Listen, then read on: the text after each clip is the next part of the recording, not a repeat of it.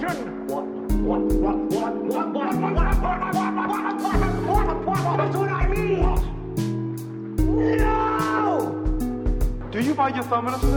I do by my thumb, sir! Do you buy your thumb in us? Just tell him Sir. you have Ability to speak does not make you intelligent. No! deep breath.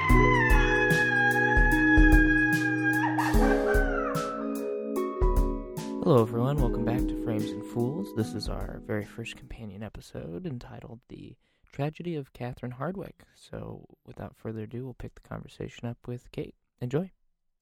this is the aspect that like when i'm like drunk and arguing with people that like always really upsets people when i bring it up because like twilight came out at a time where like film franchises were kind of just becoming a possibility like you had harry potter and lord of the rings the sam raimi spider-man the second star wars trilogy and like pirates of the caribbean were like dominating at the box office but they all had like built-in audiences and so you kind of saw like more and more book adaptations, especially for like books that were for children. Because I think it's like kind of like an obvious like choice. Like if it's a family book or like a family movie, you get like four times as much ticket sales. And so like in the early 2000s, you had like so many like weak ass film adaptations of beloved children's books like Series of Unfortunate Events or like Alex Rider, Eragon. Uh, I got a bone to pick with me, me but it's good. Okay. It's good. The movie's The good. Eragon movie? No, no, no. Series of Series of Unfortunate Unfortunate Events, Events. is a Yes, I love it too. it's Yeah. a gem. I love it too, but like it is, but I think it also like like the author Lemony Snicket hates that movie, which like Daniel Handler kind of sucks as a person. We'll yeah, I was gonna say, later. yeah, he can go fuck off. Actually, yeah, but like you know they're like all like beloved and like whether or not they're like good or not, like Sure. they don't really inspire enough in their audiences Mhm. to demand a sequel. Yeah. Um, like I think in the PowerPoint I gave you, like I had Sisterhood of the Traveling Pants, Inkheart, City of Ember. Um, I read that one. City of Ember. They made a movie about so that. So good. Yeah, it has Saoirse Ronan in it. What, What? the fuck? Yeah, I know. Fucking Shit, dude. Saoirse Ronan and. Bill Murray. It's it's really bad. Wait, what? They like were like just desperately trying. I highly recommend watching it. It's also got I forget the dude in it, but like he's also like a pretty like big Broadway actor now. So like it's it's like fascinating how they had like all of these really beloved interesting stories and none of them could really figure out how to make them something like profitable and viable. The only book adaptation that I can think of that like actually got a sequel was the Sisterhood of the Traveling Pants, which is like a pretty like low budget like story of just like four girls with a pair of jeans Mhm. making memories. That one got a sequel. And that one got a sequel. So did uh, Um, Princess Diaries. I would like to throw in. Oh, I forgot about Princess Diaries. I thought I think of that one more as like a like a kid than YA for some reason. That's fair. Yeah. Yeah, it's, Anyway. it's Yeah. got that Disney appeal. I so yeah, know like but like it- but I think that's interesting that like, you know, like the two like most like grounded like real stories that are like definitely just for girls are the only ones that were successful enough. And I think that's partly because like studio executives weren't taking teenage girls seriously as like a target demographic. Mm-hmm. and I think I talked about this earlier. Like the reason why Twilight got thirty-seven million dollars as their budget is because that's what Sisterhood of the Traveling Pants made at the box office. Yeah. They were like, "This probably isn't going to make any money, but like we'll at least get our money back." Was like the thought process. Yeah. They had really, really low expectations for it. It was in development hell for like three years before it finally went into production. And Catherine Hardwicke says like if they had any hope for it, they never would have given it to her as a director. At this point, she'd done like two indie movies and the Nativity Story, which wasn't super well received. mm-hmm. she did that before Twilight. Yeah. Nativity Story came out in Oh. 2006, I think. I haven't seen or heard of that movie. It's Ever. one of the few It's- Bible stories that like actually has brown people in it. Is she religious or is it just like a Bible story? I think it's just a job. I don't know. I don't know. I'm just curious because Yeah. it seems like there's a lot of like Christian values in this movie, so it Yeah. makes me. I think that's wonder... the subject matter because Stephenie Meyer is like a, a huge Mormon. Oh, really? Oh, okay. Yeah, and that's why like they have like the whole like waiting till marriage thing and like this no all one checks swears. out now. Oh, the lines Yeah. are. It's all yeah. Okay. Yeah, I I'd like to verbalize that when you said that, my eyes went wide, and I tried to say something, and Shocked. just the enormity of like it all clicked. I was like, "Yep, yeah, yes, this was absolutely written by a Mormon." Holy shit! Wow. Holy shit! Con- continue. I'll just sit here in my like. That I've been involved disbelief. in this like franchise for so long, I forget that it's not common knowledge that a Mormon wrote it and that Edward's a virgin. Shit. So Yeah, no, I'm didn't know sorry, I waited till the end. Yeah, thank you for bringing to light these beautiful uh, facts that we all need to know. You're so welcome. Yeah, so like there's this quote from like an Entertainment Weekly article I really like that's like I think the actor that plays Jasper says the first Twilight movie was an indie film. We didn't know it was going to be this blockbuster franchise. We were like, man, I wonder if anybody's going to see this movie. We were doing like a little vampire movie in the woods. Yeah, I mean it. I get those vibes. It it Yeah. very much does feel like a smaller movie than like the franchise made it out to be, and I think it. Mhm.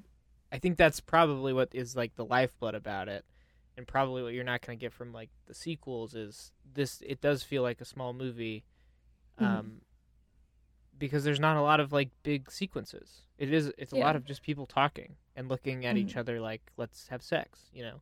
It's like that's Yeah. the majority of the movie, um, which is fine. Like uh, it, I say that in the most positive of ways. Like, it, Yeah. it it works on that level, and the action sequences are probably the weakest part, in my opinion. Mhm. Yeah, I Right. I have it written down that I feel like this movie, it it- it wasn't hard to get through. I I don't mean it like that, but because I was pausing it a bunch, I noticed it's actually pretty dense. Like the scenes are packed in there, and things move at a pretty quick pace, such that it feels a lot longer than it is. And I think the people Mhm. acting in it took the job seriously and that helps ground it too. Like I feel like people's performances really elevated it. Yeah, absolutely. Yeah. The casting is just incredible. I wish it was two movies. Uh, seriously, like I wish this Yeah. first movie was an hour and forty five minutes, and like the hunter guy showed up at the end, and then the second scene is like the chase. Like the second movie is just like an action Oh. movie. That's what it felt like. Mhm. The, that's what it felt like the book was. Like this seems like a bad adaptation because I was like, seems like they cut a lot out of this vampire guy. Like it seems like there was a whole storyline, but apparently there's not. So like that really blows my Yeah. mind. it was a good adaptation. Fuck you. Yeah. Yeah, it was, yeah. I guess the book is just kind of weird. So like yeah, then like it like goes and it breaks like box office records. Like Catherine Hardwicke for like several years was the highest grossing female director of all time. yeah. Um, it broke like advanced ticket sale records. I think it was either Patty Jenkins or Sam Taylor Johnson with Fifty Shades of Grey that broke the box office record. So it's either Fifty Shades of Grey or Patty Jenkins with Wonder Woman, but I'm pretty sure it was Wonder Woman Okay. for like female Yeah, I- directed. I remember you- film. Yeah, So- I thought I saw it written down from you. That was So what happened? to Catherine Hardwicke. Yeah, what happened? so The tragic tale. she goes into Summit Entertainment like that Monday after breaking box office records, and you'd think like, wow, she's gonna like have like her Yeah. own cinematic universe, but instead they gave her like a mini cupcake, said, "Good job, you want to do the next one for less time and less money than you did the first one." What the fuck? They literally gave her a cupcake. I wasn't sure if that was a Not joke. okay. This is Uh, No, no, like literally, I thought that it was a full sized cupcake, but I went back and read the article, and it's a mini cupcake. They actually couldn't gave her a even mini give her- They couldn't even give her a regular sized cupcake. What the fuck? They gave her a little cupcake. Said good job. Usually, when like male directors like break a record, they like get like a car, or they're like, "Can we sign you to a multi picture deal?" Like, Is that a thing? The person Like, I always think of- gifts yeah. and shit. yeah, I didn't know. That. There's like champagne popping and all that, but instead they were like, "Will you do the sequel for less time and less money?" She like fought for it for a while because she like lived and died for this movie. Like she really, really felt passionately about it, but like she liked it. Yeah. they weren't respecting her, and so she walked away from it. And to like keep fans from being upset, Summit like released all these rumors saying that she was difficult to work with and over emotional. oh my and god! What the? It all stems from like one story where they were behind because they were getting rained out of a set and she like went behind a trailer and cried for 2 minutes and then went back out there and got them back out on schedule and they got all their shots and they finished the day on time. That's normal. Directors cry Yeah. all the fucking time. Have you seen those photos but, like- of uh, fucking what's his name on The Hobbit, where he's just like sitting and just like in Oh, full that's such a despair. sad like picture. what what has happened to me? Yeah, but that Mhm. happens all the time. That's like a But- minor thing. But she was a woman in 2008. so That's so fucked, man. Jesus. and like so the, for the next like the sequel new moon they ended up giving it to a male director and they gave him way more time and way more money than they ever offered Catherine Hardwicke.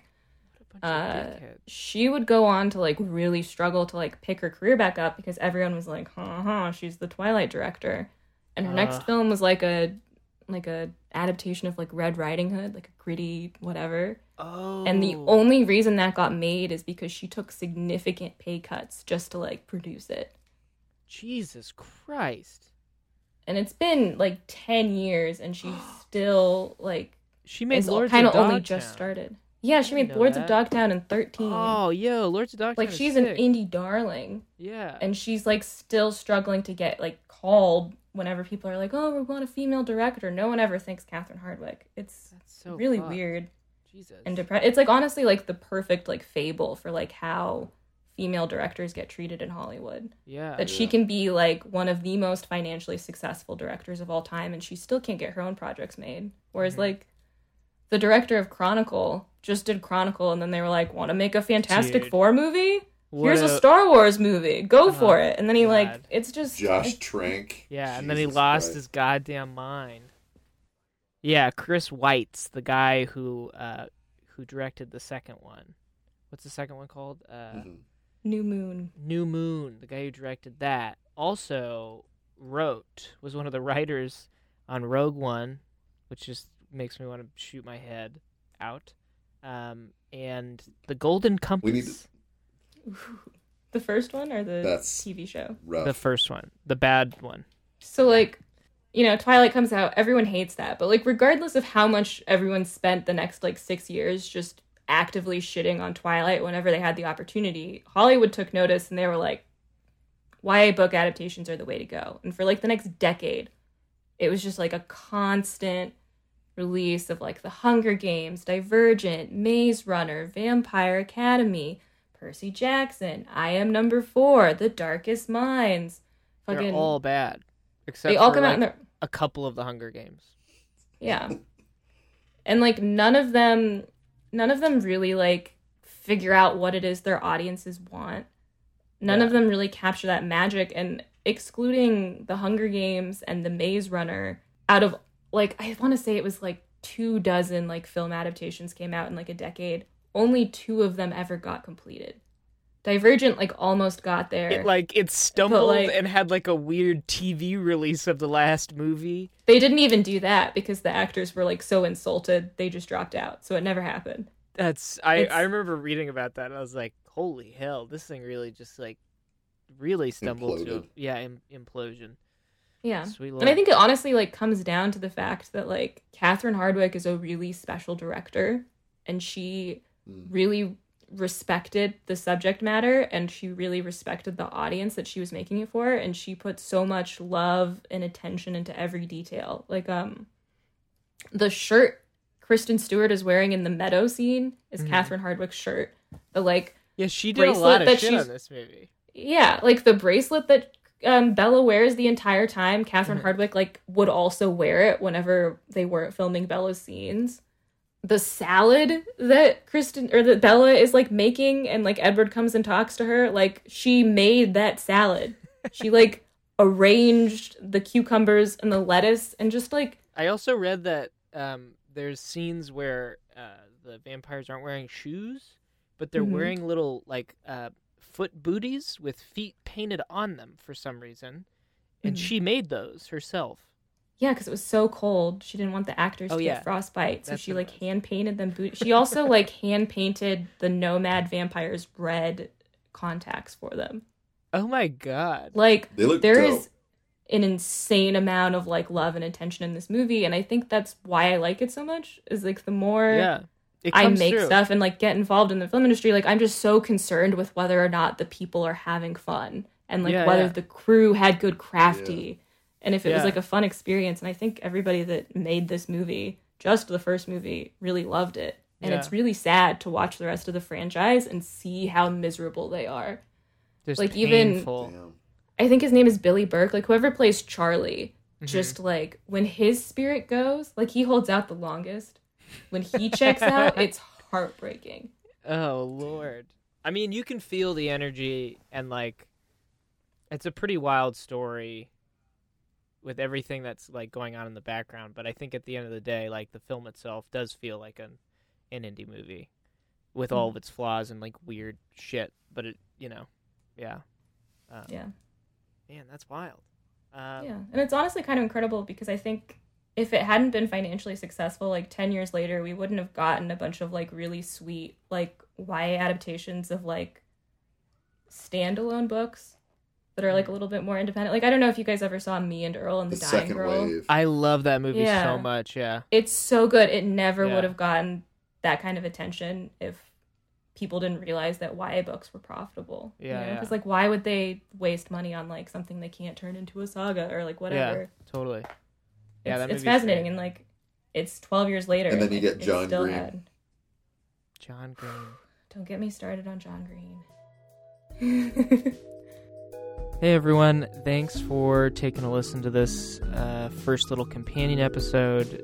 If you uh, liked what you heard, uh, check us out on Instagram. Maybe give us a movie suggestion or, you know, something like that. Uh, we're hoping to do a lot more of these uh, shorter companion episodes or little bonus episodes soon. So stay tuned for that. And um, till next time.